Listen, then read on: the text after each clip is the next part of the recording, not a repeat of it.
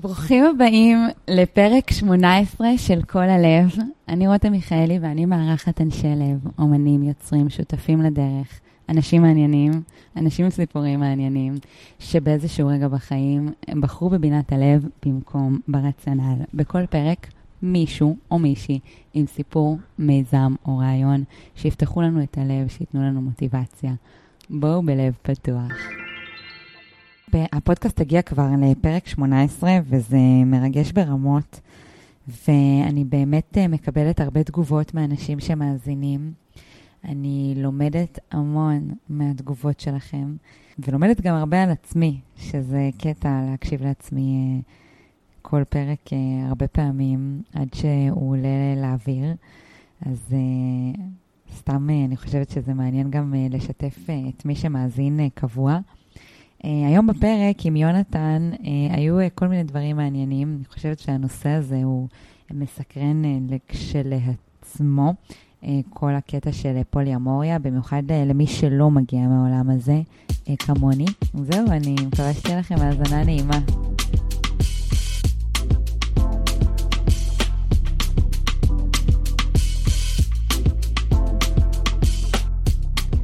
היום בפרק אני מארחת את יונתן פרנצוס. יונתן הוא אומן קרקס וסטנדאפיסט. יונתן מאמין שתמיד חשוב לשאול שאלות על המציאות ולהבין למה אנחנו עושים את מה שאנחנו עושים. בחמש השנים האחרונות יונתן מקיים אורח חיים לא מונוגמי. הזמנתי אותו היום בעיקר כי אני סקרנית להבין מה זה מאפשר ואיך זה נראה מקרוב. פולי אמוריה למתחילים, התחלנו. שלום יונתן. שלום רותם. מה שלומך?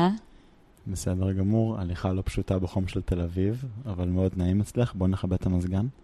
הוא כבוי, אה, זה פשוט לוקח לו זמן לסגור את עצמו. אז אה, אנחנו... אולי יהיה רעש לבן לכמה שניות, ואז זה יפסיק, עמכם הסליחה. לקהל מאזיננו. יונתן, תראה, אני רוצה לשתף אותך בווידוי, ש... עד חמש דקות לפני שהגעת, אה, אני לא ידעתי מי הולך להיכנס ומי הולך להגיע, ואז אני אה, הצצתי לך קצת באינסטגרם. אה, ראיתי איך אתה נראה, נראה טוב, מגביר את ההתרגשות. קשה לך לשמוע את זה? לא, אני מת על זה. אני מדבר על זה הרבה, שעושה ספוילרים להמשך הפרק, אבל שאנחנו נוטות להגיד שלהירתע משימוש במילים כמו משיכה ומיניות ו... uh, כי זה מגיע המון פעמים ציפיות, אני ממש זורק את זה בקצרה ואחרי זה נרחיב אם תרצי, אבל uh, אם אנחנו רגע מורידות את הציפייה ואת הפחד ממה יצפו ומה הוא יצפה, במיוחד אצל נשים, סטטיסטית מהחוויה שלי, uh, אז בסוף יותר נעים לנו עם אנשים שהם יפים בעינינו, תמיד. ולכן זה כיף שאמרת את זה, פשוט כי זה מאוד טבעי ומאוד אנושי ומאוד נעים להרגיש שאפשר פשוט להגיד את זה, ואז להמשיך הלאה. יופי, איזה כיף לי, זו זכות בשבילי. למה אתה מדבר בלשון נקבה? כשאני מדבר ב... אימא שלי קלינאית תקשורת, והיה לה קשה עם זה לפני כמה ימים. לא, שאלה אותי, לא יודע מה היה לה קשה עם זה, היא שאלה אותי למה אני אעשה את זה. העברית היא סקס מניאקית, כמו שיונה וולך כותבת. זה השפה עם ההפרדה המגדרית הכי, אה, ממה שאני מכיר, הכי חריפה. ויש עניין שברגע שיש גבר אחד במעגל של נשים, או שהסתמי בעברית הוא מדובר בזכר. עכשיו, אה, הסתמי בעברית דקדוקית מהמקרא הוא בנקבה, כך נהגו חז"ל. ובאקדמיה היום ובעברית המודרנית הוסיפו את, את הסתמי זכר, זאת אומרת מי שהוא ולא מי שהיא. אבל מי שהיא זה גם תקני ומתייחס לכלל המגדרים. וזו סוגיה שהאקדמיה לא נדרשת אליה בכלל. וזה מעצבן אותי. ואני אומר לעצמי שאם נצליח לייצר מציאות שבה אנחנו מדברות, ב... ברגע שיש בחורה אחת בחדר, אותו דבר רק הפוך, אנחנו מתחילות לדבר בנקבה, mm-hmm. אני חושב שפתאום לאקדמיה זה כן יהיה חשוב. אני רואה תגובות של גברים סביבי כשאני מדבר בנקבה והם שם וזה קשה להם. מה, אנחנו רעבות? מה אתן אומרות? נלך לאכול? ויש איזה רגע של אה, וואו, וזה, פתאום זה מציק לכם כשזה עליכם, נכון? אז, אז ככה זה. תודה.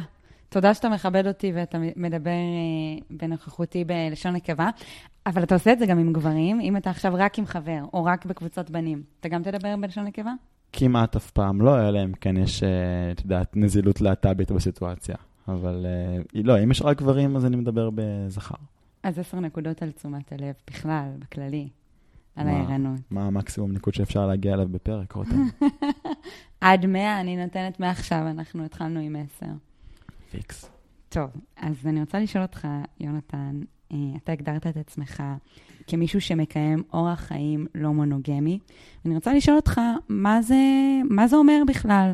אה, גם בשבילי וגם בשביל מי שלא באמת יודע מה זה המונוגמיה, או איך אתה מגדיר את זה. אז המונוגמיה זה בעצם בהגדרה, בפרשנות הפשוטה של זה, זה כל דבר שהוא לא מונוגמי. אז אולי נתחיל רגע מלהגיד מה זה מונוגמי, ואז נוכל להתייחס לכל מה שהוא לא. אז מונוגמיה, התרגום המילולי שלה, מונו זה יחיד, נראה לי שמיוונית, אבל אני לא בטוח, מונו זה יחיד, גמיה זה נישואים. אגב, לא אהבות. פולי אמוריה זה ריבוי אהבות, אמור. אמ, ומונוגמיה בעצם, היא מתייחסת היסטורית למצב שבו אני נשוי לאישה אחת. או אישה אחת נשואה לגבר אחד, אבל מכיוון שזה מושג היסטורי, אז מתייחסים רק לגברים אה, כמעט תמיד.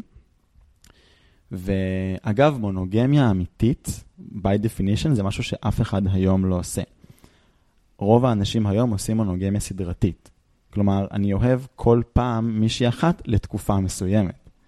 הרבה פעמים כשמישהו אומר לי, אבל איך אתה יכול לאהוב יותר מבחורה אחת? אז אני אומר לו, אתה גם אוהב יותר מבחורה אחת, פשוט אני עושה את זה באותו זמן.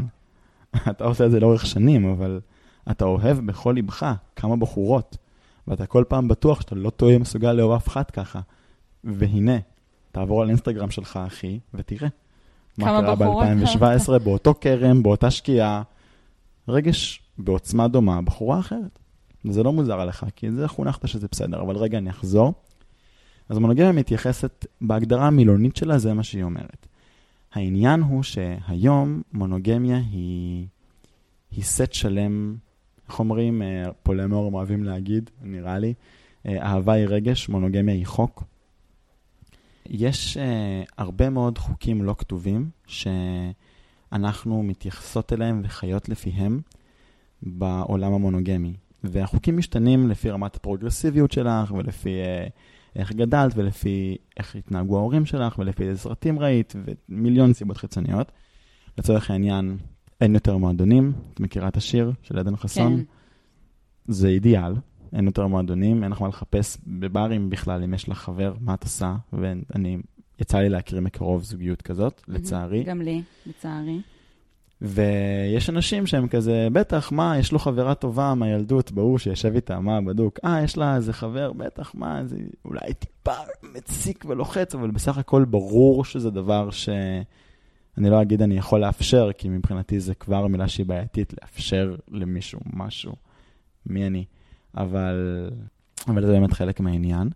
אז מונוגמיה היא בעצם, כשאני מדבר על מונוגמיה היום, אני מדבר על סט של חוקים לא כתובים, שכולנו מכירות ברמה כזו או אחרת, ואנחנו פועלות לפיהם, ובגלל שהם לא כתובים, אז אנחנו הרבה פעמים צריכות לנחש. Mm-hmm. עכשיו את יוצאת עם מישהו, את לא כל כך יודעת איפה התחומים האפורים שלו, איפה הקווים האדומים שלו, כמה שעות אפשר לדבר בטלפון עם בן אחר, האם לידו, האם לא לידו. את לא, יש מין, אנחנו מגלות את זה תוך כדי, כי אי אפשר לדבר על זה. אז מונוגמיה זה במקור נישואים לאישה אחת, בהווה, היום, במציאות של ישראל 2023, זה בלעדיות מינית ורגשית. נכון. בתוך קשר זוגי, קשר זוגי שמוגדר על ידי בלעדיות מינית ורגשית. Mm-hmm. ומגיע עם, עם uh, מערכת ציפיות uh, לרוב לא משוחחת באופן מודע מראש. או שכן, תלוי עם מי אתה בזוגיות, מי האנשים. נכון, אני מרגיש שבחוויה שלי, אה, עם החוויה שלך ראשונה, אני מאוד אשמח לשמוע על זה, אני מדבר עם אנשים הרבה על מערכות יחסים שלהם, ובחוויה שלי, מאוד כשאני שואל עליהן, אף זוג מעולם לא ישב ואמר, אז מונוגמיה, נכון? לא, לא, זה הדיפולט. אז המונוגמיה זה כל מה שהוא לא זה, ואני אגיד, זה עניין תפיסתי. המונוגמיה זה לא עניין פרקטי. זה לא אומר שאני עכשיו הולך ברחוב ומתחיל עם כל בחורה שאני רוצה, ואם יש לי חברה, אני עדיין חייב להתחיל עם כל אחת, כי אני פוליאמור עכשיו. המונוגמיה, אני יכול להיות רווק והמונוגמי. המונוגמיה אומרת, אני חי את חיי בצורה, בהבנה שלי, המונוגמיה אומרת, אני חי את חיי בצורה שבה אני משתדל לבחור כמה שיותר מה אני עושה, להבין למה אני עושה אותו ולתקשר את זה עם האנשים שניתן במערכת יחסים לאו דווקא רומנטית, גם עם חברים, כל בן אדם, אני רוצה להבין מה מתאים לנו ומה לא מתאים לנו, גם מול עצמי. אז אני פשוט, מח... אז, אז לכן אני משתמש במושג הזה, זה מושג שהוא מאוד okay, דור הוואי. אז למשל אתה אה, מגדיר את עצמך כאמונוגמי, וזה בא לידי, לידי ביטוי גם במערכות יחסים האחרות שיש לך בחיים שהן לא רומנטיות, עם חברים, עם עצמך, עם המשפחה. זאת אומרת, אתה מגדיר את זה ככה, שאתה תמיד חופשי לעשות כל שברצונך, כל עוד זה לא פוגע באחר כמובן.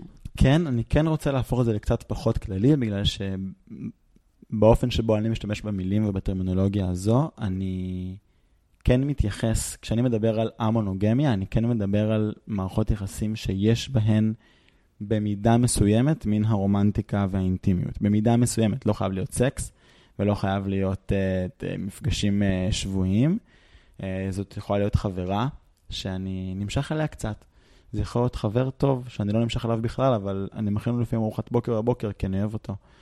זה, זה גם זה, ובתכלס זה בפילוסופיה הרחבה, אבל בפרקטיקה זה כמעט תמיד מתייחס לעניינים שבינו לבינה, או בינו לבינו, או כן, אבל כאילו עניינים mm-hmm. של... אה, אוקיי, okay, אז היום אתה נמצא במערכת יחסים כזאת, המונוגמית, אבל לפני זה, שוב, אם כבר אה, אנחנו מדברים על אה, טרימינולוגיה, אז אני רוצה לשאול אותך, האם יש הבדל בין מערכת יחסים פתוחה למערכת יחסים פוליאמורית? בעיקרון אין מילון רשמי אה, לקהילת הלא מונוגמים, לכן אני מאוד אוהב להגיד המונוגמיה, כי ההגדרות הן מגבילות אותנו. אנחנו ב-2023, כולנו מאוד מפחדות מהגדרות. הפתרון שאני מצאתי הוא פשוט להגיד מה אני לא, ואז כל השאר אה, פתוח. אבל אני אעבור זריז, אני לא אוטוריטה בנושא, אבל אני אעבור זריז על כמה מושגים אה, שלמיטב ידיעתי הם נמצאים בקונצנזוס בקרב האנשים שעוסקים בזה ואנשים שעוסקות בזה. אז יש לנו קשר פתוח. קשר פתוח אומר, אה, את ואני אה, יוצאות לצורך העניין, יש בינינו בלעדיות רגשית, אין בינינו בלעדיות מינית. זדייני עם מי שבא לך, מותר להגיד זדייני בפודקאסט הזה? אני מסכימה לך, כן. סבבה. מותר להגיד פה הכל. סבבה. זדייני עם מי שבא לך, אה, אל תקשרי אליו רגשית. איך זה עובד? רק אלוהים יודעת, כי אני מבחינתי זה לא בזה, אבל את יודעת, אם את, בוא נגיד, אם זה חבר טוב או מישהו שאת איתו בעבודה, אז עדיף שלא, אבל אם את בפסטיבל ואת מוצאת לך איזה אנטוניו אחד, שחוזר לברצלונה מחרתיים, יאללה. תהני. זה uh, גישה אחת. פוליאמוריה, ריבוי אהבות, אומר, הקשר שלנו הביל... הוא, הוא לא מבוסס על, בלעדי... על בלעדיות מינית ו/או רגשית. כלומר, פגשתי מישהו שאת אוהבת, הכל פתוח, גם הרגשות אה, הם אופציה. רגשות, זה מצחיק לומר, נכון? כי רגש הוא לא בשליטתנו, אבל יש לגיטימציה להיכנס למשהו שיש בו פוטנציאל לפיתוח של מערכת יחסים רומנטית, רגשית נוספת, מה שזה לא אומר. אפשר, בפשט, אפשר שיהיו לך שני בני זוג, ולא בן זוג וסטוץ. סבבה? וואו. בפוליאמוריה. מתהפכת לי כל הבטן, רק מהמחשבה הזאת. שימי עליה יד, כי אנחנו, ממש, אנחנו מקצינות. קדימה, סבבה? אני שמה יד. ואז, היא באמת שמה יד, ואז אנחנו מגיעות משם למערכת יחסים לא היררכית, מה שנקרא אנרכיית מערכות יחסים, שזה אומר, הכל על אקולייזר. אני פוגש בחורה, אני נמצא איתה בקשר, הקשר הזה הוא מה שהוא ברגע נתון. נכון, סיפרתי קודם על איזה בחור שפעם דיברתי איתו, וכזה, אה, זה לא עבד, אבל נשארתי בחברים. נכון. אז אני אומר, אוקיי, מגניב, אבל ככה זה, כאילו, יצאנו לדייט, לא עבד טוב. מה זה לא עבד טוב? לא בא לנו לשכב או לצאת, אבל היה לנו כיף כחברות בדייט? מאוד. למה שלא ניפגש שוב? אז אולי עוד, עוד חודשיים פתאום יבוא לנו אה, להעמיק רגשית או לחקור משהו מינית. אולי גם לא, זה ממש בסדר. אבל בעיקרון, אם עכשיו, אני אגיד את זה בפשט, במקום ללכת סחור סחור, למרות שהסחור סחור הוא הכי חשוב, אה, רגע בשביל הבסיס, יש לי בת זוג, אני פוגש עוד מישהי, היא לא בהכרח תהיה קשר משני. יכול להיות שהיא תהיה קשר מקביל. מקביל או ראשי. אני לא יודע, אני כשאני פוגש מישהי, או אני יותר אוהב להגיד הפוך, כי זה כאילו הקל, כשהיא פוגשת מישהו, אז כל האפשרויות פתוחות. רגע, וזה לא פוליאמוריה, או שזה כן? פוליאמוריה אוהבת, אומרת ריבוי אהבות, ובתוך פוליאמוריה יש קשר ראשי וקשר משני, מה נקרא היררכיית מערכות יחסים, mm. ויש אנרכיית מערכות יחסים. אז כאילו, אם עכשיו אני עושה אה, תרשים זרימה, אז יש לי פוליאמוריה בתוך עיגול, הקפתי, חץ ימינה, אה, פוליאמוריה אה, שהיא עם אה, היררכיה, mm-hmm. קשר ראשי וקשר משני, או הרבה קשרים משניים, או חץ שמאלה, שאומר אה, אנרכיה. אנרכיית מערכות יחסים. ש... שזה אומר שיכול, שכאילו אין מחויבות גם למערכת יחסים ראשית או משנית, שכל הזמן זה יכול תכלס להשתנות, כי אנחנו לא יודעים מה נרגיש. אז אני אדייק. סיימת שאלה? כן. אז אני רוצה לדייק, כי המילה מחויבות מדליקה אותי תכף ומיד. לך זה כואב בבטן עכשיו. Uh, לי זה כואב בראש. Uh, הבטן תגיע אחר כך, אני מבטיח. אין כאן עניין של חוסר מחויבות, יש כאן, העניין הוא שעד כמה שאני מחויב לך, המחויבות הראשית שלי היא לעצמי, והמחויבות הראשית שלך היא לעצמך, לא בקטע דושי. צריך להגיד למה, כי אני כן יכול לבחור, לי קרה שהייתי. הייתה לי בת זוג, והייתי בסיטואציה, באיזשהו פסטיבל, הייתי בסיטואציה עם איזושהי בחורה, שהייתה מאוד מאוד קרובה. והבחורה הזאת הייתה, הייתה במעגל החברים הקרוב. והיה לי חשש שזה יהיה לבת הזוג שלי מאוד קשה. פשוט כי באמת תרגלנו את זה הרבה, אבל משהו בלראות אותה כל הזמן הוא יותר מורכב לחלק נכון, מהאנשים. מסכימה. ואז ממש עשיתי, עשיתי עם עצמי בדיקת סדרי עדיפויות, ואמרתי כמה חשוב לי לממש את הפוטנציאל הרגשי והמיני איתה בלילה הזה בפסטיבל, אל מול כמה בא לי כאילו לה, להקשות או להקל על בת הזוג שלי. ויכול להיות שהייתי אומר, בא לי עכשיו, וזה מספיק חשוב לי, ואז זה היה קורה, והיינו מתקשרות את זה אחרי זה, אני ובת הזוג שלי. מה ואז... בחרת? אני לא יכולה. בסוף, אה, תלוי מקרה, אבל לרוב אני, אני חושב שלרוב אני בוחר שלא. פשוט, תשמעי, רותם, אני בן 30. סקס זה כבר לא, כאילו, זה מדהים, כן? אבל זה כבר לא הדבר הכי חשוב. זה אופציה ממש כיפית, ממש טובה, אני ממש שמח עליה, אבל כאילו, ישבנו והתלטפנו שעתיים בפסטיבל, אני סבבה עם זה, נחמד לי, כאילו. אז בחרת בסוף, כאילו, אני רק רוצה, אני לא אומרת את זה בקטע של uh, שטוח, דווקא בקטע העמוק של זה, כי אם אתה אומר שבפוליאמוריה, אתה בסוף, יש איזושהי נאמנות כלפי עצמך, או חברות מאוד קרובה לעצמך, אז גם בסיטואציה הזאת, שהייתה לך אופציה ללכת עם מישהי אחרת, אתה בחרת לא בחשק המיידי שלך, כי אתה גם חשבת על בת הזוג שלך. אבל זה העניין. אחת מהסיבות שאני לא אוהב את המילה פשרה ואני אוהב את המונח שינוי סדרי עדיפויות, כי חלק מלהיות נאמן לעצמי, זה לרצות שבת הזוג שלי יהיה לה טוב. אני מאוד שמחה שזה מה שבחרת. אני לא, שוב, גם אם היית בוחר אחרת, הכל בחרתי בסדר. בחרתי גם אחרת בחלק מהמקרים. אני בטוחה, אבל זה מי נותן לי נחת, שגם בתוך העולם הזה, שהוא פתוח, יצרי, אה, מאפשר יותר מעולם מונוגמי, ואני מדברת בתור מישהי שהיא מונוגמית, ואני חושבת שאולי הדעה שלי עדיין אה, מקובעת, וחשוב לי להגיד את זה, אני לא נגד ואני לא שופטת ואין לי ביקורת כלפי זה, אני פשוט, א', באמת לא יודעת הרבה על העולם הזה, ב', אני באופן אישי רותם, נרתעת, כי אני חושבת שעוד לא הגעתי לרמה ש... או לא הייתי באיזשהו קשר שאפשר לי מחשבה כזאת. זאת גם הסיבה שהזמנתי אותך לכאן, כדי להרחיב את הדעת שלי בנושא הזה, ועל הדרך גם אחרים. אז בוא נעבור נושא. אה, ברשותך, אני רוצה שתיתן לי רקע רגע, כדי שיהיה לנו יותר נוח להתקדם בנושאים. אה, באיזה סיטואציה אתה חי כיום? אני נמצא היום בקשר זוגי רומנטי נפלא עם מישהי שהיא אהבת חיי, והיא מהממת ואני אוהב אותה בכל ליבי, ואני לומד ממנה המון בכל יום, והיא גם אהבה עם מבט ראשון וגם אהבה עם מבט שני. היה לנו חיבור נהדר על ההתחלה, ואז בשלב מסוים בקשר התחלנו לבנות אותו ממש באופן שהוא מודע ומתוקשר, ולדבר על מה אנחנו מרגישות ומה אנחנו רוצות, ומה קשה לנו ואיך. והתקשורת שלנו היא מדהימה בתוך זה, וזה מסב לי הרבה מאוד אושר.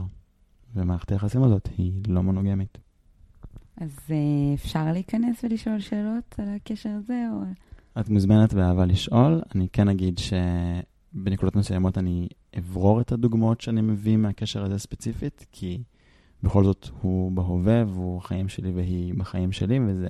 אתה מכבד אותה. זה צנעת הפרט. כן. כן, דיברנו בטלפון לפני, התייעצתי איתה, וכזה נשמור על גבולות. ברור, אין בעיה. מתי זה קורה, ההחלטה הזאת, ואיך זה בא כהחלטה משותפת? אז אני אגיד שבכל הנוגע לשאלות לגבי קשר שמתחיל כמונוגמי, ואז מתקבלת ההחלטה המשותפת לפתוח אותו, אני לא הכתובת. אני מגיע מוכן. אני כשאני יוצא עם מישהי, מה זה יוצא? כשאני נפגע, אמרתי לך, בטינדר שלי כתוב, כשאני נפגש עם מישהי, אני מוודא שהיא יודעת שאני הרבה דברים, ואני חמוד, וכיף איתי, ואני תקשורתי, וכו' וכו' וכו', גם מעצבן לפעמים, כן, לא מושלם. המונוגמיה היא חלק מובנה, כלומר, זה חלק מעסקת החבילה, זה לא משהו שאני יכול להתפשר עליו. אה, ואני מראש, בחמש שנים האחרונות, כל קשר שאני נכנס אליו, זה תנאי בתוכו, וזה תנאי, תנאי אמיתי, זה לא תנאי מניפולטיבי.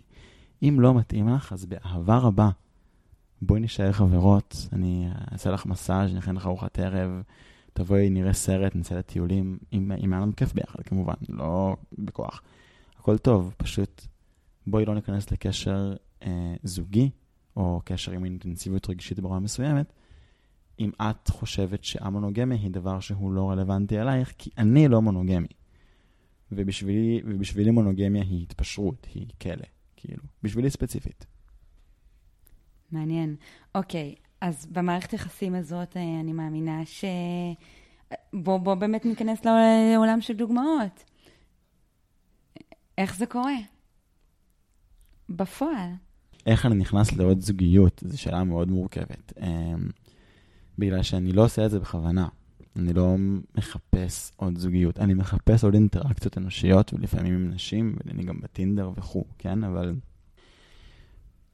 היה, אני חושב שהיה, הייתה פעם אחת בחמש שנים האחרונות שבה הייתי ביותר מזוגיות אחת במקביל, וזה היה מעניין. כאילו, אני, הייתה לי בת זוג, אה, וגרתי רחוק ממנה, נפגשנו פעם בשבוע, שבועיים.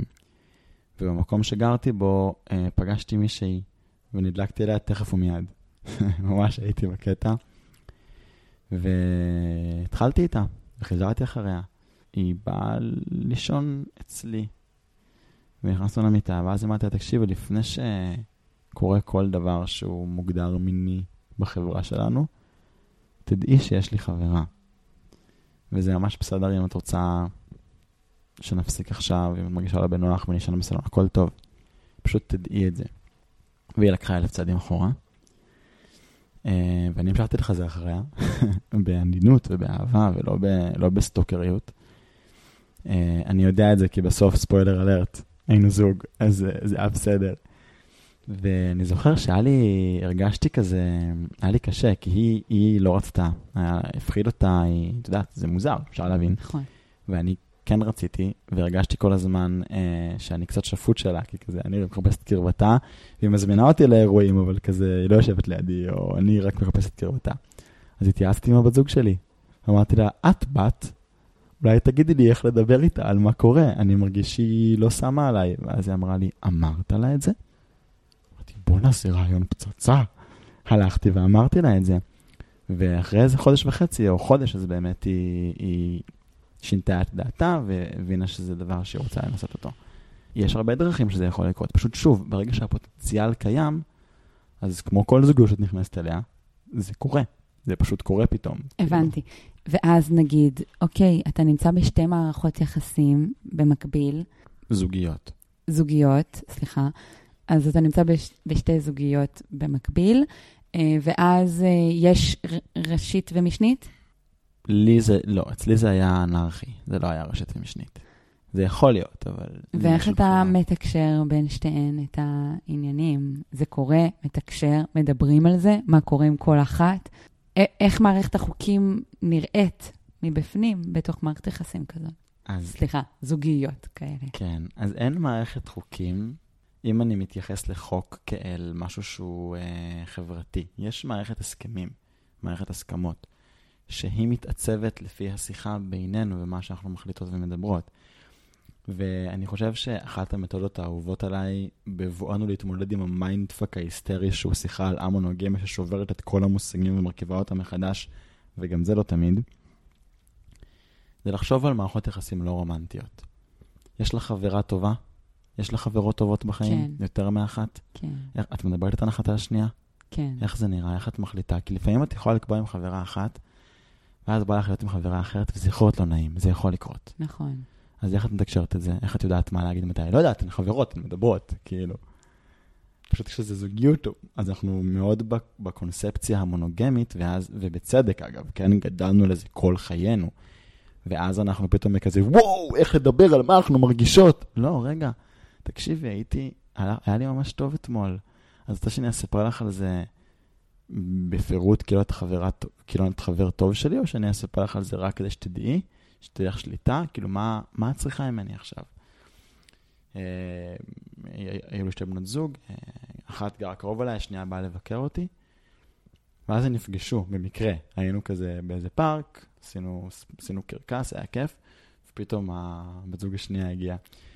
ו... ואז הם ישבו לדבר בצד. איזה שעה וחצי ישבו לדבר. אני לא, לא הייתי שם בכלל, הייתי מה בצד. מה הרגשת? אה, פחד והתרגשות. כי הייתי כזה, על מה הן מדברות? מה קורה שם? וגם, וואו, הן מדברות. זה מטורף, כאילו, אני נטווח אחת השנייה, כן? אבל זה גם היה חודש לתוך הקשר הנוסף. וזה היה ממש מעניין, כי הבת זוג אה, שכרונולוגית, התחלתי לצאת איתה קודם, אה, היא אמרה לי, אחרי השיחה, היא אמרה לי, תשמע, אני מבינה אותך, היא ממש חמודה. לא דיברנו עליך בכלל, סתם, אה, לא, לא, לא דיברנו עליך, אתה לא מעניין. דיברנו שתי בנות שמדברות, יש לנו נושא שיחה משותף, אבל כאילו, הן מדברות על החיים, והיא אומרת, בואנה, היא אחלה בן אדם, אני, אני יכולה להבין אותך, כאילו. זה לא תמיד קל, אבל... אני מנסה לדמיין אה, את כל הסיטואציות, כאילו אותך מצד אחד, אה, מה אני הייתי מרגישה אם פתאום שני בחורים שאני יוצאת איתם במקביל, יושבים ומדברים מולי, מה הייתי מרגישה, אה, מה זה גורם לי להרגיש. אני גם מדמיינת אה, את עצמי בתור הבת זוג הראשונה, בסדר הכרונולוגי, אה, שאולי אם... מה היא מרגישה אם היא רואה מישהי שהיא גם, בטח שהיא אומרת שהיא... אה, מדהימה, או איזה חמודה היא, אה, אז מה זה גורם לה להרגיש? וגם אני חושבת על השלישית, כאילו, הבת זוג השנייה, שהגיעה אחר כך בסדר הכרונולוגי, ואני אומרת, איך היא מרגישה שהיא הגיעה לפגוש אותך, פגשה את הבחורה, שכאילו, יש פה סל של רגשות שמתערבבים ביחד, ואני מנסה להבין איך זה מרגיש להיות חלק מהתרכובת הזאת. אתה לא חייב לענות, אני רק כאילו משתפת אותך מה אני מרגישה. אני לא אענה, אבל ברשותך אני אגיד על זה משהו שהוא לא, לא תשובה, אבל הוא כן אה, אה, מרגיש לי רלוונטי. אה, כשהייתי בצבא, אה, אז ראיתי גיבוש של איזה סיירת שקרה בבסיס שלי. ויותר מאוחר דיברתי עם אחד מהחבר'ה, ואמרתי לו, איך זה היה נראה נורא, מה שעשיתם שם, איך כאילו, איך אתה מסוגל? ואז הוא אמר לי, תקשיב, ברגע שאתה שם, כאילו לפני זה מפחיד, אבל ברגע שאתה כבר שם, ת, ת, קצת אין לך ברירה, כאילו, תמיד יש ברירה, אבל אם אתה כבר שם, אז אתה עושה מה שצריך. ואני מרגיש שאנחנו באופן כללי נמצאות רוב הזמן במונוגמיה, אז אנחנו עושות מה שצריך, אבל יכול להיות, לא בטוח, אבל יכול להיות שאם את היית בסיטואציה הזאת, והיית מפחדת, והייתה עוד בת זוג פתאום, ומה זה? ואז היית יושבת לדבר איתה, והיית אומרת, בואנה, זה בן אדם. יש לו פרצוף וצרכים ורגשות, והוא חמוד, ואני יכולה לראות את עצמי מתחברת אליה. אז פתאום הקינה לא נעלמת. כי הקינה היא דבר שהוסללנו אליו ונגיע אליו אולי עוד מעט, אבל יש עוד דברים שבאים לידי ביטוי, וזה אהבה ופרגון וריגוש והבנה ואמפתיה, ופתאום אני מין, בואנה, אבל, אבל הוא מתוק לאללה. אני יכול להבין למה התאהבת בו. הלוואי ואני הייתי חבר טוב שלו. הוא נראה לי גם סקס מדהים, תראי אותו, כאילו. זה יכול להיות קשה גם, אבל במקביל לקשה, יש עוד דברים שלפעמים נמחקים, כי התרגלנו לשים את הספוט רק על הקשה. יפה. אני רוצה לדבר על קנאה. הדבר הכי מתבקש אה, בכל הסיפור הזה, אה, אני חושבת, הרגש הזה, האיום והנורא, אה, שכולנו מפחדים להגיד אותו בקול רם. אפשר גילוי נאות? אני התחלתי לקנא, כאילו, טכנית, שאני כאילו יכולה, יכולתי להגיד את זה ולהבין שאני מתמודדת עם רגש כזה, רק לפני בערך שנתיים. עד לפני שנתיים תמיד הרגשתי שיש לי את כל מה ש... יש לי הכל ולא חסר לי כלום. באמת הסתובבתי ככה בתחושה, בתחושה כזאת בעולם. מגיל קטן תמיד רציתי את הסנדוויץ' שאימא שלי מכינה, תמיד רציתי את הבגדים שלי יש, את החדר שלי, את הדברים שלי, את האחיות שלי, את המשפחה שלי. הכל אצלי טוב, ואני אוהבת את זה, ואני לא רוצה את מה שיש לאחרים. אה, ואז אה, לפני בערך שנתיים, אולי אפילו יותר, אה, התחלתי לקנא באנשים שנמצאים בזוגיות. לא משנה, מוצלחת, לא מוצלחת, הם בזוגיות ואני לא, להם יש ולי אין. ואז התחלתי, אה, כאילו, המילה הזאת עלתה לי על השפתיים, הרגשתי איום ונורא, איך אני מסתירה את זה. ואז שמעתי פודקאסט על קנאה שאמר, להפך, אל תסתירי את זה, פשוט כאילו, אוקיי, זה רגש, זה גם רגש. לא יודעת למה הייתי חייבת לספר את זה, אבל אה, בואי נדבר על קנאה. במערכת יחסים כזאת היא ריבוי אהבות. בואי נעשה את זה. וואו. אה, זה מעניין, כי זה נושא ש... כאילו בגלל שקנאה זה הלחם והחמאה של ה... זה כאילו הנושא, זו השאלה, נכון בפוליאמוריה. אז יש לי כבר uh, מניפסט מוכן, ואני מנסה כל פעם ששואלות אותי את השאלה הזאת, לא לענות את העתק הדבק. אז בואו נראה מה יצא. Uh, קודם כל, מעניין שאת, בספרדית יש הפרדה, אולי גם באנגלית, אני לא יודע. פשוט גיליתי את זה כי למדתי ספרדית וזה העיף לי את המוח. Uh, יש NVO, שזה קנאה ב, ויש, נראה לי, תלוס, שזה קנאה ל, קנאה רומנטית. שני רגשות שונים, שהבלבול ביניהם הוא כבר מייצר לנו בלאגן בהתמודדות מולם. אם את רוצה את הסנדוויץ' של אמא שלך ואת הבגדים שלך, זה לא קנאה רומנטית. בעברית ההפרדה היא קנאה ב וקנאה ל. את לא mm. מקנאת בסנדוויץ'. אין לך את זה. אבל קנאה ל, זה להגיד, זה כמו קנאות דתית, קנאה לאלוהים. קנאים, קנא, זה המילה. אני מקנא למשהו, אני חושב שהוא צריך להיות רק שלי, ורק איתי, ורק דרכי, ורק באמצעותי, ורק uh, משוייך אליי. זה יותר קשור ל-attachment בעצם, הסוג קנאה הזה. ואני חושב ש... מה שאנחנו מדברות עליו לרוב כשאנחנו מדברות על קנאה במערכות יחסים, היא קנאה ל, היא תלוס, היא קנאה רומנטית. אני כן אגיד בסוגריים ממש ממש אה, קצרים, שהרבה פעמים זה מתערבב עם קנאה ב. כלומר, אם עכשיו בת הזוג שלי נמצאת עם מישהו אחר, אני גם מקנא לה ואני גם מקנא בה, כן? בו, כאילו, בבחור שהיא תהיה איתו. וגם בה, כי כיף לה. Mm, כן, נכון. כאילו, עכשיו, אין כיף, בואי, אין כיף בעולם כמו להיות מחוזרת. זה הכי כיף. מישהו, מישהו רוצה אותך ומנסה וחושק, וזה חדש, וזה פרפרים, וזה... לא משנה כמה אני טוב, לא משנה כמה אני טוב, אין לי סיכוי, אין לי סיכוי להיות פעם ראשונה, כי כבר הייתי. כי זה, אגב, זה לא שהוא יותר טוב, זה שהסיטואציה היא פעם ראשונה. זה משהו, ש... זה הפרדה שחשוב לעשות. נכון. עכשיו, קנאה רומנטית, אה, שוב, אני לא פסיכולוג ולא בן פסיכולוג, אבל תיאוריה שאני מאוד אוהב על קנאה רומנטית, אומרת, קנאה רומנטית היא רגש משני. היא לא השחקן המרכזי בהצגה.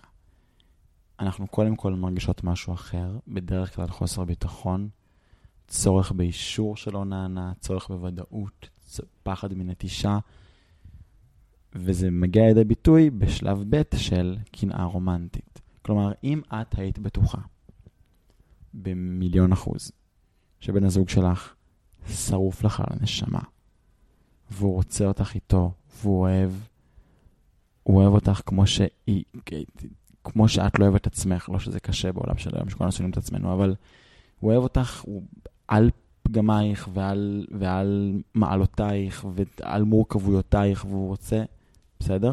לא, לא, אני, אז לא הייתי רוצה כנראה. לא היית, טוב, אבל זה קשור לפסיכולוגיה של hard to get. אבל נגיד והיית משוכנעת לחלוטין ואז הוא היה הולך ושוכב עם מישהי אחרת. רגע, רגע, רגע. וזה היה מוס... אולי זה היה לך קשה באוטומט.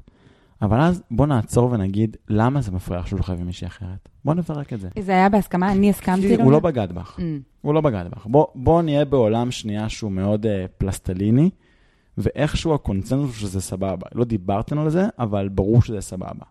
כי אם דיברתם על זה, אז כבר התמודדת עם זה מראש.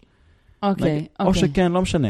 הוא לא בגד בך. זה אבל אני יודעת שהוא. שרוף עליי והוא מת עליי. את בטוחה בזה, כמו שאף בן אדם לא יכול להיות בטוח בזה, כי אנחנו לא יודעים מה קורה בראש של מישהו אחר ובלב של מישהו אחר, אבל נגיד ואת, אין לך ספק שאת אז לא לא, הולכת... אז אה, זה היה פחות מפריע לי. אני לא יודעת כי לא קרה, אבל אני חושבת שזה היה לי אה, קל לאבד, לאבד בעין. אני חושב שקנאה רומנטית, קנאה רומנטית בסוף היא רגש, רגש משני, רגש ראשוני, תלוי בזה, זה- רגש, אוקיי? ולרגשות אה, יש כמה תכונות. זה מה שזרקתי לך עליו איזה משפט בטלפון. רגשות הם גל, הם באים והולכים. עד כמה עצבנית בבוקר, וזה עובר. נכון. את יכולה לנשום, מדיטציה, לרוץ, לשבור כוס. גם אם לא תעשי שום דבר, זה יעבור. הרגש יעבור, הוא לא יכול להישאר, הוא רגש, הוא ממשיך לאנשהו, הוא לא מחויב, הוא... ביי. והדבר השני הוא שרגשות זה משהו שאפשר ללמוד לעשות איתו עבודה. אנחנו מהגן לומדות, את כועסת, תעצרי, תנשמי ותספרי עד עשר. את מקנאת של אה, אה, שיפרה, יש בובת ברבי יותר משוכללת? בסדר, תראי, תסתכלי, תתמקדי במה יש לך. אנחנו מתרגלות, אני היום בן 30, יש לי אה, 28 שנות ניסיון בהתמודדות עם כעס וקנאה במישהו אחר. הרבה שנים של פזם. מהמם. אבל בכל הנוגע להתמודדות עם קנאה רומנטית, אני תינוק. אני בן חמש, היית פעם ילד בן חמש בטנטרום, ואת, לא יודע, בת חודש. כאילו מין, ברור שזה יהיה קשה נורא, כי זה רגש שמגיל צעיר החלטנו, יש קונצנזוס, שהוא לא עונה לאף חוק של אף רגש אחר. הוא לא עובר. אם אני עכשיו מרגיש קנאה כבדוק של שכבה עם מישהו, זה לא, זה לא יעבור עוד שעה, זה ישרוף אותי עכשיו לנצח. לא, זה עובר, זה רגש, אבל יש קונצנזוס שזה לא עובר, ושאין איך להתמודד עם זה. האפשרות היחידה היא להסיר את האיום. וזה לא הגיוני, כי זה בסך הכל רגש. זה רגש. זה, איך, איך אומרים בקהילה הפוליאמורית? It's an event. את מרגישה קנאה, ואז זה עובר. וזה בסדר. תראה, בסוף הפרק אני אהיה פוליאמורית. אני יודעת שאני לא מנסה, חשוב לי אתה להבהיר. מחזיר אותי בפוליאמוריה. חשוב לי להבהיר לקהל מאזינותינו ומאזיננו, מאז... שלך, פודקאסט שלך, של כל הלב. של כל הלב, שאני לא חושב שפוליאמוריה היא התשובה ושמונוגמיה היא טעות. אני לא חושב שפוליאמוריה היא דרך חיים נכונה יותר ממונוגמיה. אני לא חושב שמונוגמיה היא בעיה. אני חושב שהבעיה היא שאנחנו עושים דברים, עושות דברים בלי לבחור בהם. וכשאנשים נכנסים למונוגמיה, פשוט כי זה מה שעושים, וכי כל דבר אחר הוא unimaginable. כאן מתחילה הבעיה, כי אז אתה נכנס, אמרה לי מישהי פעם באיזה דייט, אנשים חותמים על חוזה במונוגמיה, של, של זוגיות, אבל הסעיף הכי קריטי בחוזה, הסעיף הכי קריטי של אנשים אחרים, שיש אנשים אחרים בשפע, אנחנו חיים בעולם, הם לא מדברים בכלל. על הסעיף הכי חשוב בחוזה, מי עושה את זה? תדברו, תגידו, מתאים לך? לא מתאים לך? אולי לא מתאים לך. מעולה. בואו נדבר על למה, ובואו נקבל על זה החלטה מודעת. אף אחד לא עושה את זה. יש אנשים שיכולים להגיד, לי מתאים מונוגמיה כרגע. אגב, זה גם תקופות, נכון. כל דבר בחיים. לי מתאים מונוגמיה כרגע. לא כי אסור לי, אלא כי אני מעדיפה להקדיש את סוג האנרגיה הזה, להשקיע אותו בבן אדם אחד. אז זהו, באמת רציתי לשאול אותך, זה מביא אותי לשאלה הבאה, בקטע של התפתחות. מה זה מאפשר אה, התפתחותית, אתה חושב? אה, כי אני, כל הזמן ששואלים אותי, אם מתקילים אותי בשאלה, הרבה בני זוג אה, שהיו בדרך, במיוחד בשנים האחרונות, שאלו אותי, למה את רוצה זוגיות? למה את רוצה זוגיות? ואני חושבת שהתשובה, למה אני רוצה להיות במערכת יחסים, כרגע מונוגמית, היא כי אני חושבת שבא לי להתפתח עם עוד בן אדם. ולעשות את כל העבודה שאני עושה עם עצמי, ש- של ההתפתחות והלמידה וההתרחבות וזה, עם עם עוד מישהו. עכשיו, כשאתה אומר לי פולי-אמוריה, אז אני בראש שלי, רגע, זה חוטא למטרה שלי, אבל יש משהו בלהתפתח ביחד, או באתגר הזה של לחיות אחד עם השנייה, וזהו, שמאפשר משהו אחר, כאילו סוג של אתגר. ואני שואלת, הפוליאמוריה זה לא סוג של בריחה? את יכולה להסביר מה האתגר? בריחה מה... אה, מה לא, מה זה מאפשר לך? מה להתפתח עם עוד בן אדם בקשר מונוגמי מאפשר לך? הוא, מה את מחפשת? מה זה ייתן לך? אני חושבת שיש משהו בלחיות עם עוד, עם עוד בן אדם, אחד. הרי אנחנו, אנחנו בעצמנו כל יום משתנים. נכון? אנחנו כל הזמן שונים. היום אני זה, עוד, עוד חודש אני רותם אחרת ממה שהייתי. Uh, וגם, uh, בואו ניקח את uh, יניב, סתם. את יניב, שהוא גם, הוא בן אדם, הכרתי אותו בנקודת זמן מסוימת, ועוד חודש הוא ישתנה ועוד חודשיים הוא ישתנה, אבל בסוף בחרתי לחיות איתו. במסלול ההתפתחות שלנו לטווח הארוך, אם אנחנו נישאר ביחד, אני אלמד להכיר אותו, את הצרכים שלו, את האורח חיים שלו. אני רוצה, אני בוחרת, מתוך בחירה, להיות איתו כל, כל הזמן ולהמשיך את המערכת היחסים איתו, והוא איתי. יש משהו שהוא מאוד מפתח לטווח הארוך, להיות אני והוא, ו- ולהתמסר לדבר הזה, עם כל מה שכרוך בלהיות ביחד ולא להיות עם אחרים. אני אהיה מעצבן ואגיד שלא קיבלת תשובה לשאלה שלי. אמרת, יש משהו מאוד מפתח, זה יהיה מאוד יפתח. מה הדבר, ואני בכוונה מתעקש, כי אני מצביע פה על מערות אפלטון, על דברים שאנחנו אומרות אותן באופן אוטומטי, ודווקא מעניין להתעכב על למה אנחנו אומרות אותן, אז תסלחי לי שאני מרגיז okay. אוקיי. בנקודה לא, הזאת. לא, אל תרגיז, זה בסדר. אני חושבת שמה מפתח? להיות עם אותו בן אדם. מה? מה זה מאפשר לך? מה, ההתמודדות הבלתי פוסקת עם אורחות חייו של אינסוף אחר? לא, לא בציניות, באמת אני שואל. זו התמודדות ראויה. להיות נאמנה לגבר אחד. מה זה אומר להיות נאמנה? וואי וואי, אני מסתבכת פה. אבל זה העניין, שברגע שאנחנו מתחילות לשאול שאלות על המושגים הכי בסיסיים, אז כולם משתתקים. רגע, מה זאת אומרת? נכון, מה זה אומר להיות נאמנה? אני נאמן. להיות נאמנה לגבר אחד. להיות במערכת יחסים עם מישהו אחד לטווח ארוך, mm-hmm. ולשאת את כל מה שיבוא עם הדבר הזה, ואני לא שוללת גם בתוך המערכת יחסים הזאת לפתוח את היחסים, להתנסות בעוד דברים, אבל כן להישאר עם בן אדם אחד ולעשות איתו מסלול של uh, זוגיות רומנטית מונוגמית. אבל המונוגמיה לא שוללת את זה. אם אני פוגש מישהי, ושוב, אני חוזר לתפיסה של הפוליאמור הולך uh, עם המכנסיים למטה ברחוב ורק מחפש להשכיב כל בחורה, לא. אם יש בחורה שטוב לי איתה, אני לא ארצה להפסיק את הזוגיות איתה כל עוד טוב לנו יחד. גם אם יהיו עוד בנות, זה לא משנה, או יהיו עוד בנים, זה לא משנה. זה לא בא על חשבון, זה לא במקום, זה בנוסף, זה לא או-או, זה גם וגם.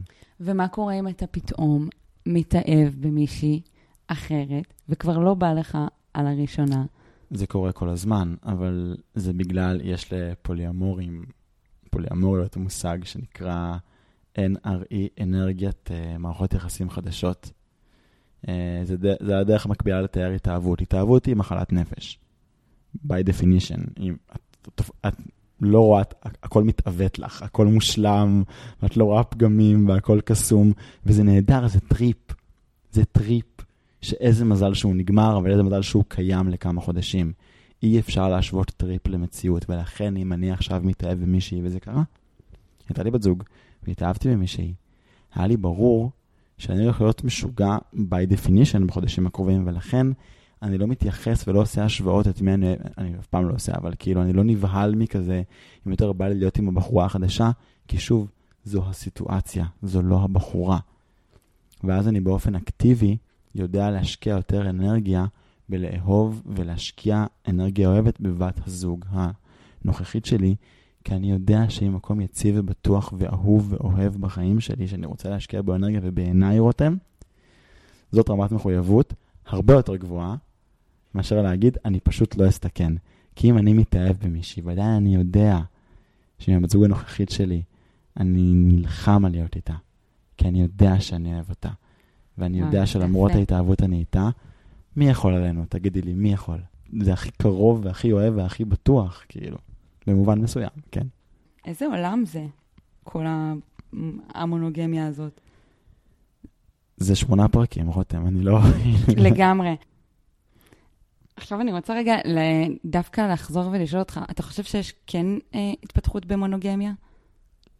יש התפתחות בכל מקום שבו את רוצה שתהיה, או שזה מול עצמך, או עם בן אדם שמשקף לך דברים ואת מוכנה לקבל את השיקוף. זה קורה גם במונוגמיה, חד משמעית. זה קורה גם בקשרים עם חברות, זה קורה גם בהורים וילדים, זה קורה גם בקולגות, זה קורה בכל מקום. אז חד משמעית, גם במונוגמיה.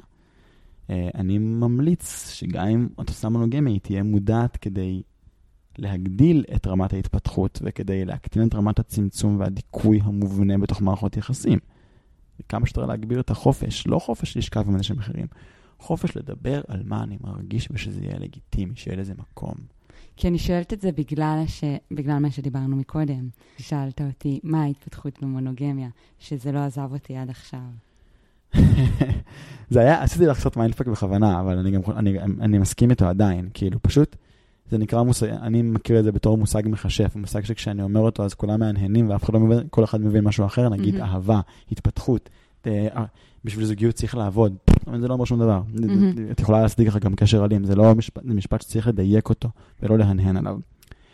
Uh, יש המון קסם בלחיות עם עוד בן אדם אחד ולהקדיש לו הרבה מהאנרגיה שלך, את רוב האנרגיה שלך, ולהיות בבלעדיות מינית ורגשת איתו, אין ספק שזה מפתח. זה מלמד דברים, זה אינטנסיבי, את לומדת לנהל את משק הרגשות שלך בצורה שהיא בריאה יותר, את מפתחת אמפתיה עצומה לבן אדם אחר, את צריכה ללמוד איך זה לא יבוא על חשבונך. יש בזה המון המון דברים מאוד טובים, חד משמעית. הסיבה שהצגתי לך על זה היא הטענה הסמויה שהרגשתי שיושבת מאחורי מה שאת אומרת, ואולי טעיתי, שבפוליאמוריה אין מחויבות לדבר הזה. אני, אם אני עם בת זוג, גם אם זה פוליאמורי, אני מבחינתי לא נפרד ממנה עד שצריך, כמו קשר מונוגמי, כן? אם, אם מחליטות שלא, אז לא. אבל לא קרה... את, מה שאתה מנסה להגיד זה שאין פחות מחויבות בפוליאמוריה יש מקשר... יותר. זהו, אז זו נקודה שתודה שאתה מבהיר אותה, היא לא מספיק ברורה. והרבה אנשים היום עושים פוליאמוריה לא ככה. הם לא עושים פוליאמוריה בעיניי, מי שמי להגדיר, אבל כאילו, הם פשוט לא, זה פחד עם מחויבות, זה בלבול מאוד נפוץ בטינדר היום אגב. אבל אני מחויב, אני אומר את זה לכל בנות זוג שלי בחמש שנים האחרונות, אני אוהב אותך לנצח. באיזה קונסטלציה? אני לא יכול להבטיח. אם יום אחד אני אתחתן, יהיה שולחן אקסיות בחתונה, כי אני באמת, סיפרתי לך, כאילו, אני לא, לא אספר את הסיפור הספציפי. משפט גאוני, כן. משפט גאוני. אני לא אספר את הסיפור הספציפי כי הוא מאוד אישי ואני לא רוצה שזה יהיה קבל עם ואינטרנט, אבל אני באמת ערב לביטחונן הרגשי ולשלומן של האקסיות שלי, אני באמת אוהב אותן לא פחות.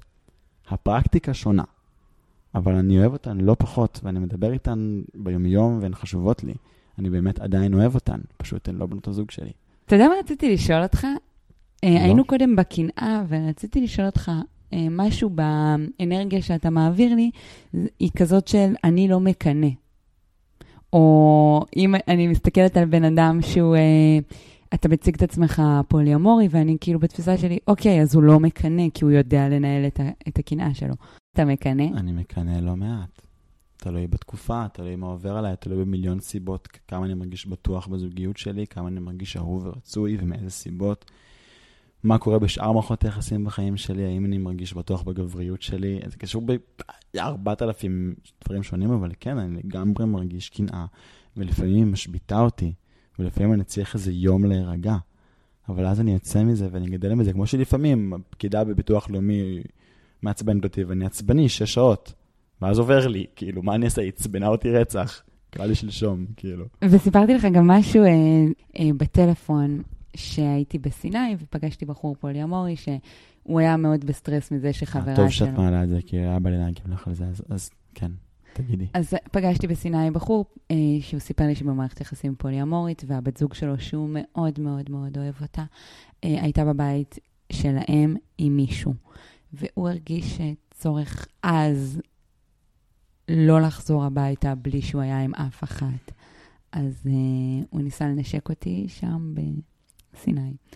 ואני uh, סירבתי לא כי הוא לא משך אותי או זה, פשוט כאילו הרגשתי שהוא די מנ... כאילו רוצה פשוט לקחת ממני uh, נשיקה או מגע או אינטראקציה אינטימית בשביל שיהיה לו מה לספר. Uh, ואחר כך חזרתי הביתה וחשבתי על זה הרבה. Uh, כאילו, מה זה הצורך הזה? או כאילו, אני מבינה מה זה הצורך הזה, זה לא מה זה הצורך הזה, אבל... אבל האם אתה מזדהה, זה קרה לך, מה יש לך להגיד? Uh, אני לא חושב שזה קרה לי באופן הזה.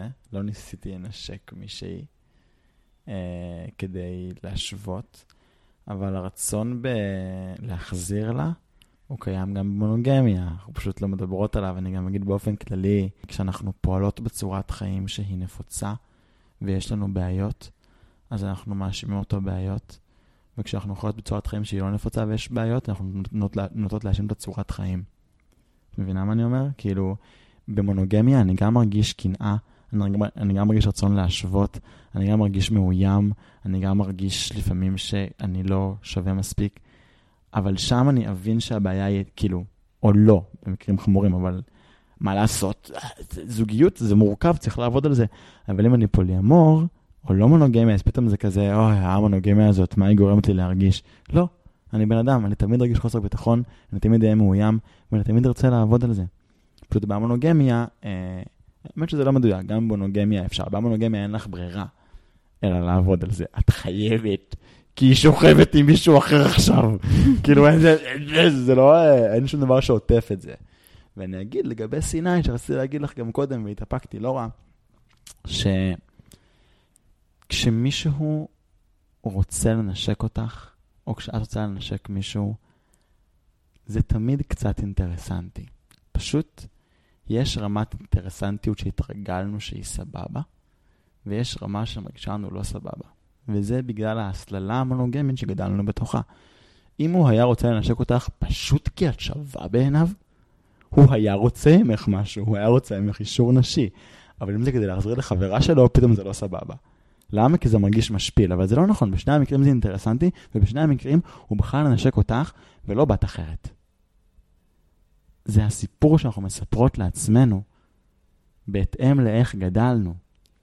ואני חייב לספר לך סיפור, אני אעשה את זה קצר, אני מבטיח, אבל סיפור מטורף שקרה לי לפני כמה שנים. עשיתי טיול, אה, עשיתי שביל ישראל, והגעתי לאיזה חוף, פגשתי שם אה, אם ובת. והיא מתחילה לדבר איתי, שאלות קלאסיות כזה, איך, איך עושים, אני גם יכולה, אני פה ושם. אחרי כמה דקות באה אליי, באה אליי ילדה, ילדה בת, אה, בת חמש. פיצית חמודה, חמודה, חמודה, אכלה חול עד עכשיו, בסדר? זמן השיחה. והיא אומרת לי, מה, ואיך אתה עושה את זה, ואיך אתה אוכל, ואיך אתה ישן, ואיך אתה זוצח שיניים, והיא הייתה ממש חמודה. ואז היא אמרה לי, תגיד, יש לך חברה ואני נמסתי במקום, אמרתי, איזה חמודה, אני מת. היא נדלקה עליי, אני גדול ממנה ב-23 שנה, זה כזה חמוד, אני לא יכול. ואז אמרתי לה, לא, האמת שבדיוק לא, בגלל זה אני בשביל. ואז uh, היא אמרה לי, uh, איזה מזל, והייתי מין, וואי, את כזאת חמודה. ואמרתי לה, מה, למה מזל? ואז היא אמרה לי, כי הייתה הורגת אותי. והחיוך נמחק לי מהפנים, רבע שנייה. הסתכלתי על האימא במבט זועם, הסתכלתי על הילדה, וכל הטון הילדי נעלם לי, ואמרתי לה, תקשיבי לי טוב, ותזכרי את זה כל החיים שלך. היא לא יודעת מי אני, אני מבוגר בחוף, סבבה? בחוף בית ינאי. תקשיבו לי טוב. גם אם למישהו יש חברה, כי שאלתי אותה למה, למה שהיא תהרוג אותך, והיא אמרה לי, כי אני מדברת איתך. ואמרתי לה, גם אם למישהו יש חברה, מותר לו לדבר עם מי שהוא רוצה, כמה שהוא רוצה, מתי שהוא רוצה. זה לא אומר כלום, וזה בסדר גמור. עכשיו, הילדה הזאת עוד לא יודעת לקרוא. זה מקרה קיצון, כן? אבל היא כבר יודעת שלמישהו יש חברה, והיא מדברת איתו בגיל חמש, החברה שלו תהרוג אותה. היא בעוד עשרים שנה תגיד, לא, אני מה זה קנאית, זה לא בשבילי, אני לא, אני לא כמוך. ברור, כי כל חייך התרגלת לזה. וזה הסיפור. בחורות אחרות זה משפיל, אם זה כדי להחזיר לחברה שלו, אז זה משפיל. בן אדם רוצה לנשק אותך, מה זה משנה אותך ולא אף אחת אחרת? הוא בחר אותך מבין, יש בסיני, הייתי בסיני, יש שם בנות יפות. אין אחת בחוף, סבבה? בחר אותך מכולן. בחר אותך מכולן. ומה שמפריע לך, זה שזה להחזיר לחברה שלו. אני לא שופט, אני מבין. אני פשוט אומר, זה סיפור שהתרגלת אליו, כי באותה מידה רציתי לגעת למישהי יפה בציצי, או רציתי שמישהי יפה תנשק אותי ושנרגיש נחשק. זה אינטרסנטי באותה מידה. פשוט לזה התרגלנו. זה כל ההבדל. תודה, יונתן. זה יפה. אני בכלל נהנית להקשיב לך, אני חושבת שאתה מתנסח בצורה מאוד יפה. אתה מסביר את זה, גם את העולם הזה, בצורה גם מבינה, כאילו אפשר לדבר איתך.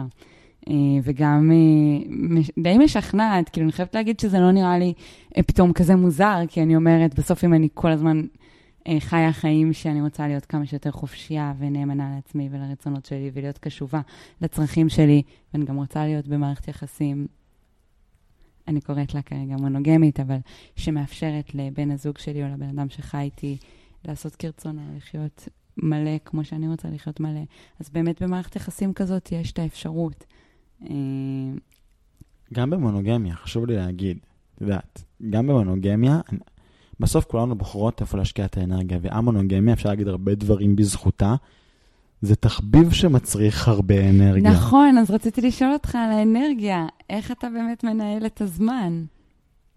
אני לא מנהל את הזמן. ואת האנרגיה. אני פשוט נכנס לדברים שיש לי זמן עליהם. אם את עושה ריבוי מערכות יחסים, ואת משכפלת קשרים מונוגמיים קלאסיים, לא יהיה לך זמן. קשר מונוגמי זה 95% מהזמן שלך, סבבה? או 80. אבל אם זוגיות אומרת רמת אינטנסיביות מסוימת ורמת חיבור ומחויבות וערבות הדדית רגשית מסוימת, יש לך קשרים עם אנשים מחו"ל שאת פוגשת פעם בשבועיים, נכון? וזה אחלה זוגיות. אנשים עושים את זה. אני חושבת uh, גם שחשוב להגיד שיש uh, הבחנה בין מישהו כמוך שנכנס למערכ... למערכות יחסים כאלה כבר מראש כאחד שבא ו... ומציג את עצמו uh, פוליאמורי, לבין כאלה שמקיימים מערכת יחסים אה, יציבה, מונוגמית במשך, לא יודעת, נגיד שנתיים, שלוש, ארבע, עשר שנים, ואז מחליטים לפתוח את הקשר, אה, שזה גם... אה, הבדל ענק. הבדל ענק. גישה אחרת של איך אתה בא לדבר. להיכנס למונוגמיה כפתרון לקשר, ל, לצ, להיכנס, להיכנס לאמונוגמיה כפתרון, ניסיון לפתרון למשבר בקשר, זה תמיד רעיון רע. זה צריך לבוא נכון. מתוך מקום מאוד מאוד מאוד יציב. Uh, וקודם זרקת על זה משהו, אם יורשה לי לרחל על משפטים מקודם, שגם אם את עם מישהו, אז uh, עוד לא הגעת למצב שנמאס לך ממנו ובא לך אנשים אחרים. ואני אומר, שנייה, יש פה איזושהי תפיסה שבאה לי להתעכב עליה ואולי לנטרל אותה, כי היא מרגישה לי קצת uh, מגבילה. תקני אותי, אם, כאילו, תרגישי חופשי לסתור אותי. Uh, אני, uh, כשאני שוכב עם מישהי אחרת, או כשבת הזוג שלי פוגשת מישהו אחר ומעניין לה איתו, ושוכבת איתו, או כל דבר אחר, זה לא כי נמאס לה ממני. זה כי זה fucking לא קשור. זה כמו שלך יש חברה טובה, יש לך נגיד ארבע חברות טובות והן ממלאות לך את הלב. ואז את הולכת לאיזה אירוע, חברה, או פסטיבל בירה, או סקי, ואת פוגשת עוד חברה. ומה זה כיף לך איתה? who the fuck cares? את מבינה? כאילו... זה לא קשור כאילו לחברה ש... זה לא אותו דבר בכלל. איך את מנהלת את משק הזמן שלך? איך את... מה, נמאס לך מהחברות שלך? לא, פגשת עוד בן אדם. פשוט פגשת עוד בן אדם ומעניין לך איתו. It's that simple. הפרקטיקה מורכבת כי אנחנו צריכות להילחם בהסללה הילדה בת החמש הזאת. אנחנו צריכות להילחם בהסללה הזאת, שהיא חובה אותה בקיצון, אבל כל סרט, כל סדרה, כל פרסומת, כל עיתון, ההורים שלנו, ספרים, הכל, זאת הדת, אני חושב, הכי נפוצה והכי uh, קשוחה בעולם, מונוגמיה. יש לה הכי הרבה מאמינים. זאת דת. אין לה, uh, זה רעיון פילוסופי כאילו. שגדלנו לתוכו ומאוד מאוד קשה לצאת ממנו, אבל, אבל אנחנו עושות את זה בכל תחום שהוא לא קשר רומנטי, ממש בקלות ובאופן אינטואיטיבי. לאמא יש יותר מילד אחד והיא אוהבת את כולם. לך יש יותר מחברה קרובה אחת לליבך. עם לב פתוח, את עם כולן. ואת מנהלת את משק הזמן, לפעמים מזאת, לפעמים מזאת, לפעמים ביחד. זה אפשרי. אנחנו מתורגלות בזה. איכשהו ברומנטיקה החלטנו שזה לא יכול לקרות. זה הקשר היחיד ששם אסור. זה קצת מוזר, כאילו. זה מה שאני אומר. תראה, יונתן, באמת אפשר לעשות אה, פודקאסט שלם, אה, עשרות פרקים על, ה, על כל מיני סקשנים או דברים שעולים ב, בפוליאמוריה. אבל אני, אני רוצה לעבור לשלב השאלות של המאזינים. כן. זה שאלתי, שאלתי... אה, נכנסת תוך כדי? מה זה? נכנסת שאלות תוך כדי? לא, כי אה, זה כבר, הם כבר שאלו נשאל. שאלות שכבר דיברנו עליהן. האם אתה מרגיש קוויר בתוך, בתור אה, פוליאמור? כי אני- הוא אומר שקוויריות היא, זה ביטוי של אה, כל מיני שיבושים, אה, של מה שמקובל בנושאים של מין, מגדר, מיניות. אז האם אתה מרגיש קוויר? תשמעי, המילה קוויר אה, באה מעל לדיון עם כמה חברות וחברים מה זה קוויר, והמסקנה הייתה שאם כשאני אומר לך את קווירית זה לא מרתיע אותך, אז את קווירית. כאילו כל מי שלא נרתע או נרתעת מלהגדיר את עצמה או את עצמו עם מילה כלשהי שהיא נשמעת מוזר, אז הוא בסדר עם מוזרות. ואז היא יכולה, כאילו, אתה כן. קוויר? אני קוויר, חד משמעית. האם קרה שבת הזוג שלך התאהבה בבן זוג אחר? חד משמעית, הייתה לי בת זוג, אה, היא יצאה לשביל ישראל, היא פגשה מישהו, התאהבה בו עד מעל הראש. אה, הם התחילו לצאת. אה, אני זוכר שהיא סיפרה לי על זה, באתי לבקר אותה בשביל, והיא סיפרה לי שהיא פגשה אותו, בש... הם היו כל השבוע ביחד, והיה להם ממש כיף, והיה לה קשה לספר לי את זה. ואז הסתכלתי עליה ואמרתי לה, היינו על איזה גג בעפולה, שזה לא רומנטי בכלל, ואמרתי לה, איזה קל זה. נכון, מהצד שלך עכשיו, ברור לך שזה לא בא על חשבוני? נכון, הייתי איתו כל השבוע, והיה לך פרפרים בבטן, ועוד דברים בעוד מקומות בגוף, ועכשיו את חוזרת אליי, ואת פוגשת אותי סופש, והתגעגעת אליי, וכיף לך איתי, ואת לא אוהבת אותי פחות, נכון? רק תזכרי את התחושה הזאת. תזכרי שאת ממש אוהבת מישהו, ועדיין אוהבת אותי באותה מידה, ותביני כמה פשוט ואפשרי זה. וכן, והם יצאו במקביל. והוא בא לבקר אותה. זה הבת זוג שגרתי איתה באותו מקום. הוא בא לבקר אותה. פגשת אותו? כי גם בטח. זאת שאלה. כן, כן, כן. הוא בא לבקר אותה איזה שבוע אחרי, עשיתי ארוחת צהריים שלושתנו, בישלתי, ישבנו לדבר, קראנו שירה ביחד, דיברנו, נהיינו חברים ממש טובים. אתמול ראיתי אותו. הוא בא, ל... הוא בא לבית שלי איפה שגרתי, הוא סיבלט אצלי, כי אני בדיוק הייתי במקום אחר, באיזה עבודה. ואז הוא נשאר לגרוס לי בסלון, כי היה לו כיף, ואז ואז נהיינו שותפים. בינתיים נפרדנו, כולנו כבר, אף אחד לא היה בן זוג שלה, עדיין חברות מאוד טובות כולנו, אבל אני והוא חברים טובים, עד... אתמול ישבתי איתו, עד שתיים בלילה, כאילו. תשמע, אני לא יודעת איך לאכול את זה. כל פעם אתה מספר לי סלפי דברים. ל- לאקסיט. הזיה, תקשיב. לפעמים זה נשמע לי כל כך, אה, נור... כאילו, כל כך אה, מתבקש, ולפעמים זה גם עושה לי כאילו קווצ'ים. שנייה, אני עוברת אה, לשאלות אחרות שכתובות לי כאן. על גידול ילדים, אה, מה המחשבות שלהם על כך שלילד תהיה יותר מאימא ואבא אחד? לא יהיו לו יותר מאמא ואבא אחד. יותר, כאילו, יודע, עניין של בחירה, אבל בסוף, גם בתוך המונוגמיה, אנחנו מתייחסות רק לאהבה ורומנטיקה, אבל בסוף לבחור, בואו נגיד את זה שנייה בקצרה ובאופן חותך. להביא ילדים ממישהי, have almost nothing to do with love. אני בוחר מישהי שתהיה אימא טובה לילדים שלי. רצוי שאני גם אוהב אותה ואמשך אליה, ובדרך כלל זה בא ביחד. אבל אם אני נמשך אליה, הסקס מדהים, ואני אוהב אותה בטירוף, אבל תהיה חרא של אימא, אני לא אוהב את הילדים, מבינה? אז בסוף, לבחור לעשות מה שנקרא, לא דיברנו על זה, אבל מה שנקרא קשר מקנן, קשר שבו יש אבא, אימא, או במקרה שלי, כי אני נמשך אנשים, אבל יש זוג הורים וילד או ילדה, אה, גם אם אנחנו נשכב עם עוד אנשים, זה לא אומר שהם יגורו איתנו. אגב, במאמר מוסגר, יכול להיות שנבחר לגור עם שותפים, ואז אני בעד שלילד יהיו, אגב, כמה, אני מבקר את החינוך שלי כל שבוע, כבר שבעה חודשים, בשנתיים, ב- במטרה מוצהרת שיהיה עוד מבוגר בחיים שלה, שהוא לא ההורים שלה, שיכולה לסמוך עליו באופן עמוק ורגשי. זה קריטי בעיניי. פשוט זה חמוד ואני דוד מגניב, אבל אם הייתי גר איתם זה היה מוזר, נכון? כאילו... תודה. אה, האם זה מרגיש שהקשר פתח ושחרר מחסומים אחרים שהיו בקשרים מונוגמיים? ברמות שאני קשה לי להעריך אותן מרוב שהן משמעותיות. אני אתן, אני, אני אתן את הדוגמה הכי קלאסית בחיים שלי. אני הייתי בזוגיות מונוגמית עשור מהחיים שלי, נכון לגיל 25. מצטברת, לא קשר אחד, זה ארבעה חמישה קשרים, אחד מהם מאוד מאוד ארוך, שש שנים וחצי, היום יש לי יום הולדת. הייתי עשור בקשרים מונוגמיים, ואז נכנסתי לאמונוגמיה, אחרי הפסקה של שנה וחצי של רווקות. ואחד הדברים שקרו לי בנפש זה שהתרגלתי להגדיר את עצמי ביחס למישהי אחרת. אני בן זוג של אני בן זוג מתוך שינה רותם, אני זוכר יום הולדת, אני עושה מסאז', אני מכין תה, אני מבשל, אני טוב עם הורים, אני, אני מדהים. אני רגיל לזה, ככה גדלתי, זה מה שנוח לי. אה, אבל זה גם אומר שזה ישפיע על הזהות שלי. לא ידעתי מי אני בנפרד.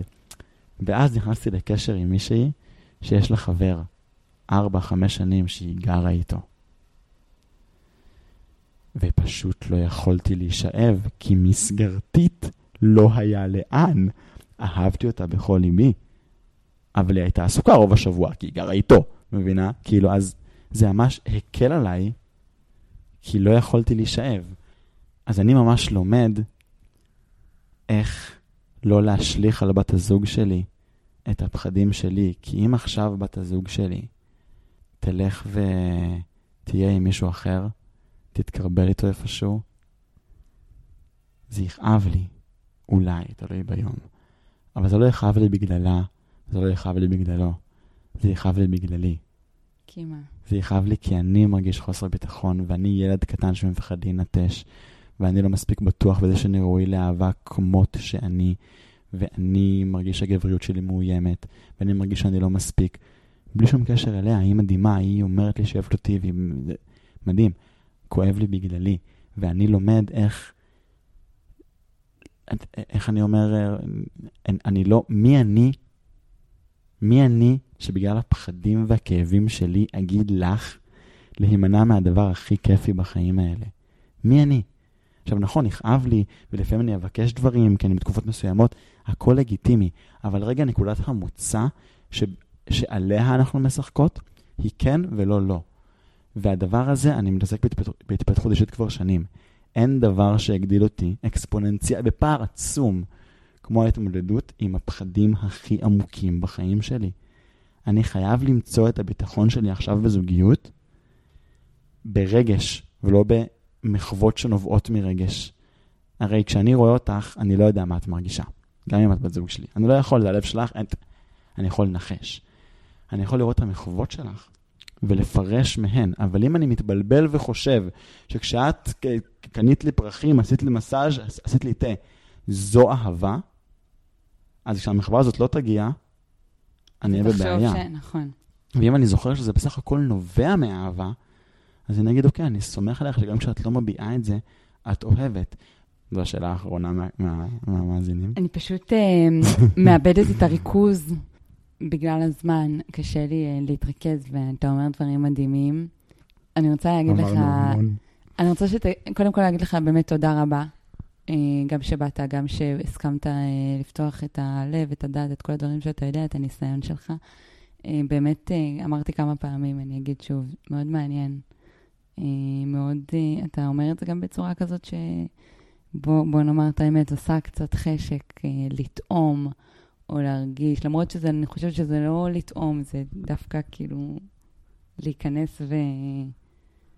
אפשר גם וגם. אפשר. זה עולם. כן. אני מציע לחקור אותו ואני אגיד בסוף. כן, אתה תכף תעשה כן. את הסיכום שלך. וגם העמדת אותי בכל מיני שאלות שאולי אני צריכה לעשות אה, בדק בית עם עצמי אה, באמת אה, לגביהן. אז תודה גם על זה. וזהו, עכשיו תורך. אני אחזור ואומר, אני לא אומר שמונוגמיה היא טעות ופוליאמוריה היא פתרון. אני מנסה להבין למה אני עושה את מה שאני עושה. כי אני מאמין שאם אנחנו עושות דברים שלא מתוך בחירה, אז היכולת שלנו לחיות חיים מאושרים היא קטנה. כי אנחנו נתקעות במצב שהוא בעייתי, שאנחנו לא יודעות איך לפתור אותו, שאנחנו חסרות אונים מולו, כי אנחנו לא יודעות, אנחנו לא בחרנו בו אף פעם, אנחנו נקלענו לתוכו, ואנחנו לא מודעות לזה שנקלענו לתוכו, ואנחנו לאיזשהו בלאגן. אז אם מונוגמיה היא דרך חיים לגיטימית, בדיוק כמו פוליאמוריה, והיא מתאימה לאנשים מסוימים, ולא מתאימה לאנשים אחרים, בדיוק כמו פוליאמוריה. הבעיה שלנו היא היעדר קהילה, היעדר תקשורת, והעובדה שלא בחרנו בזה. המונוגמיה לא אומרת לשכב עם עוד אנשים. רגע תפיסתית, עצם הלדבר עם בת הזוג שלך, או עם בן הזוג שלך, או עם כל הקשת הלהט"בית גם, כן, אני מדבר בלשון השגורה בפי. עצם האפשרות לדבר עם מישהי שאני יוצא איתה על זה שנמשכתי למישהי, ושזה יהיה בסדר, גם אם לא עשיתי עם זה כלום, זה כבר שובר את, ה, את הלא חשבתי, עושה דברים בלי לחשוב. ומי שכן רוצה או רוצה לחקור את הדבר הזה, אה, יש המון דרכים, יש אה, פודקאסטים, תחפשו אותם, ויש קבוצת פייסבוק, קהילת פייסבוק, קצת בומרית, אני אגיד, שנקראת פולמוריה ויחסים פתוחים, הקבוצה המאוחדת, ונטו ללכת לקרוא שם פוסטים, כי יש שם גם הרבה דברים קשים, לא רק כזה, אה, פרפרי הדרך ולבלובי החלבלוב, לא, לא, לא. יש שם גם, תקשיבו, היה לי יום נורא אתמול, אני לא יודע איך להתמודד עם זה. לראות גם את המורכבות, כי כשאני מציג את זה בפודקאסט, באווירה הנעימה והבירות והזה, זה נשמע מאוד מאוד קסום. זאת התמודדות אחוש שילינג. בעיניי שווה את זה, והיא מביאה המון קסם וטוב לחיים, וגם מונוגמיה התמודדות אחוש שילינג. רק חשוב לי שלא ישתמע כאילו זה הפתרון והקסם להכל. זאת עוד צורת חיים שמצריכה התמודדות. וזהו. תודה, יונתן. תודה לך שהזמנת. כיף להיות פה. ממש תודה. אז עד כאן להיום, חברים וחברות, הפרק שלי עם יונתן. אה, אם נהניתם, אני אבקש מכם, בבקשה, תעבירו את הפרק הזה אה, לאנשים שאתם אוהבים. תיתנו לי בבקשה חמישה כוכבים בספוטיפיי, תכתבו לי תגובה, אה, או באימייל, או באינסטגרם, או גם בספוטיפיי אפשר להגיב. זה מאוד מאוד יעזור לי. תודה רבה לכם שהקשבתם לנו. נתראה בפרק הבא. ביי.